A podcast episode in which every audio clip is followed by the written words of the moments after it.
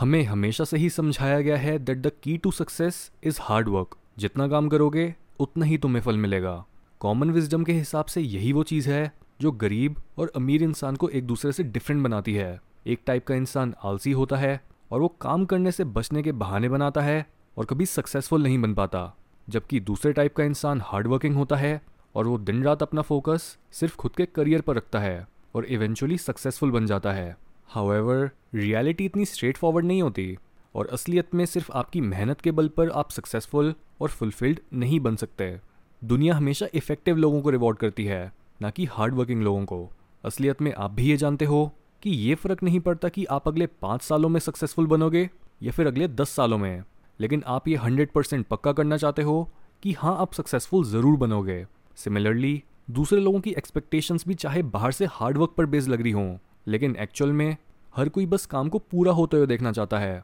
ज़्यादातर जॉब्स में lazy work को एक्सक्यूज़ कर दिया जाता है, अगर आप दूसरे एम्प्लॉयज़ से ज़्यादा इफ़ेक्टिव हो। तो फॉर एग्ज़ाम्पल अगर आप सेल्स की जॉब करते हो तो आपके एम्प्लॉयर को एक्चुअल में ये कोई फ़र्क नहीं पड़ता कि आप हफ़्ते में कितने दिन और कितने घंटे काम करते हो। अगर आप अपनी टारगेट सेल्स को कंप्लीट कर रहे हो तो एक इंटेलिजेंट एम्प्लॉयर आपको हमेशा इस चीज़ के लिए रिवॉर्ड करेगा। और तभी हार्ड वर्क की काउंटर आर्ग्यूमेंट भी यही होती है कि मेहनत तो गधा भी करता है।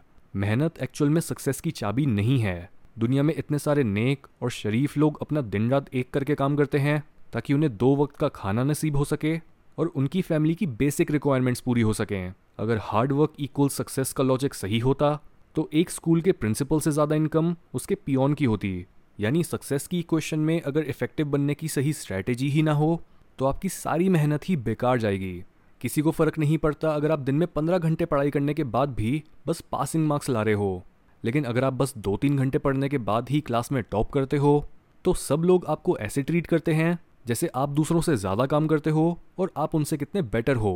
वर्क हार्ड और काम करते रहो जैसी एडवाइस सिर्फ़ उन लोगों के केस में सबसे ज़्यादा इफ़ेक्टिव रहती है, जो एक्चुअल में कुछ काम नहीं करते। हैं अगर आप पूरा दिन टीवी देखते हुए और इंटरनेट को यूज़ करते हुए वेस्ट कर देते हो तो of course you should work hard कुछ करना, कुछ ना करने से बहुत बेटर होता है। लेकिन अगर आप ऑलरेडी काफ़ी कोशिश कर रहे हो नेक्स्ट लेवल पर जाने की तो आपको ये बात अभी तक समझ आ चुकी होगी कि आपको हार्ड वर्क से ज़्यादा स्मार्ट और इफ़ेक्टिव वर्क की ज़रूरत है। इफ़ेक्टिव वर्क करने के पाँच मेथड्स होते हैं। Number one focus on what you are good at ये एडवाइस उन लोगों के लिए भी बहुत काम की है, जिन्हें ये नहीं पता कि उन्हें अपनी लाइफ में क्या करना चाहिए। आपको शुरुआत में ऐसा काम करना है, जो आपके नेचुरल टैलेंट्स के साथ अलाइंड हो। अमेरिकन ऑथर टॉम रैथ अपनी book are you fully charged में लिखते हैं कि अनलेस तुम्हारा गोल मीडियोकर बने रहना है, उन चीज़ों से शुरुआत करो जिनमें तुम पहले से अच्छे हो। ये रास्ता मैक्सिमम एफिशिएंसी का है।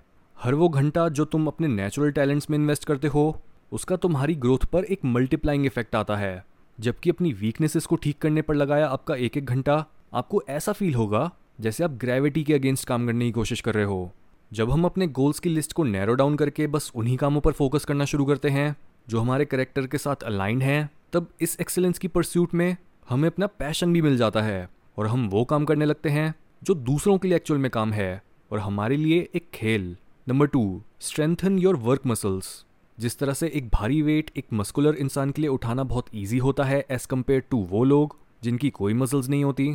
बिल्कुल ऐसे ही उन लोगों के लिए कम समय में ज़्यादा काम करना आसान होता है जिनके मन में वर्क मसल्स टाइम के साथ साथ स्ट्रांग हो चुकी होती हैं। यहाँ पर हम आपके माइंडसेट की बात कर रहे हैं।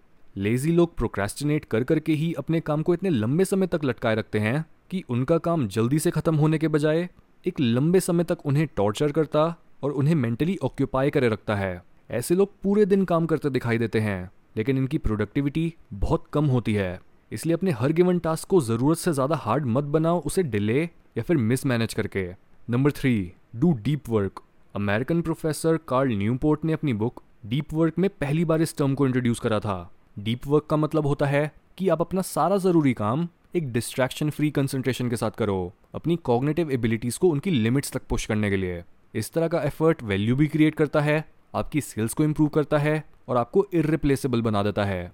डीप वर्क में इंगेज करने के लिए अपने वीक में कई डेज़ या फिर अपने दिन में कई घंटे ऐसे प्लान करो जिनमें आप किसी भी तरह का शैलो वर्क नहीं करोगे। जैसे सोशल मीडिया यूज़ करना टीवी देखना, या फिर कोई और आसान काम करना। अपने मुश्किल टास्क को अलग अटेंशन और प्रायोरिटी दो।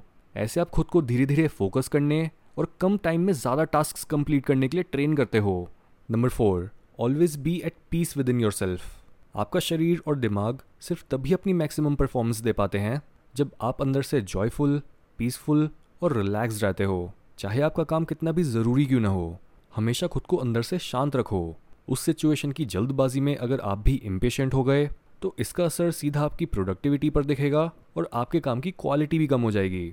दुनिया के बेस्ट टेनिस प्लेयर्स में से एक रफ़ाइल नदाल बोलते हैं कि हेल्दी रहो और काम करो, लेकिन काम से भी ज़रूरी काम करते हुए खुश रहो। चाहे तुम कम्पीट करते हो या फिर बस अपनी सेटिस्फैक्शन के लिए काम करते हो सिंपली इंजॉय करो और अपना बेस्ट एफर्ट दो।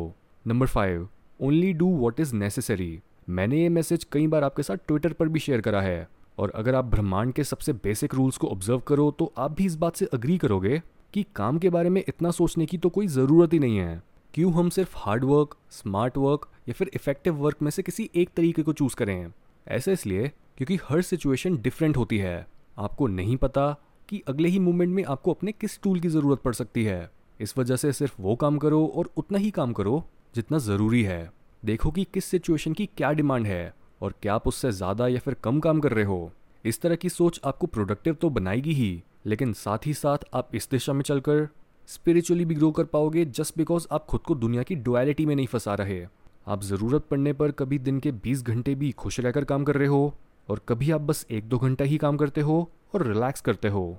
अगर आपकी फैमिली पैसों के लिए स्ट्रगल कर रही है तो आप शांत रहकर दो तीन जॉब्स साथ में लोगे और इस सिचुएशन को वाइजली हैंडल करोगे। और जब आप इस सिचुएशन से बाहर निकल जाओगे, तब आप अगेन बस उतना ही काम करोगे जितना ज़रूरी है। आई होप आपको इस बात की गहराई समझ आई हो और आप अब काम करने को एक डिफरेंट नज़र से देखोगे।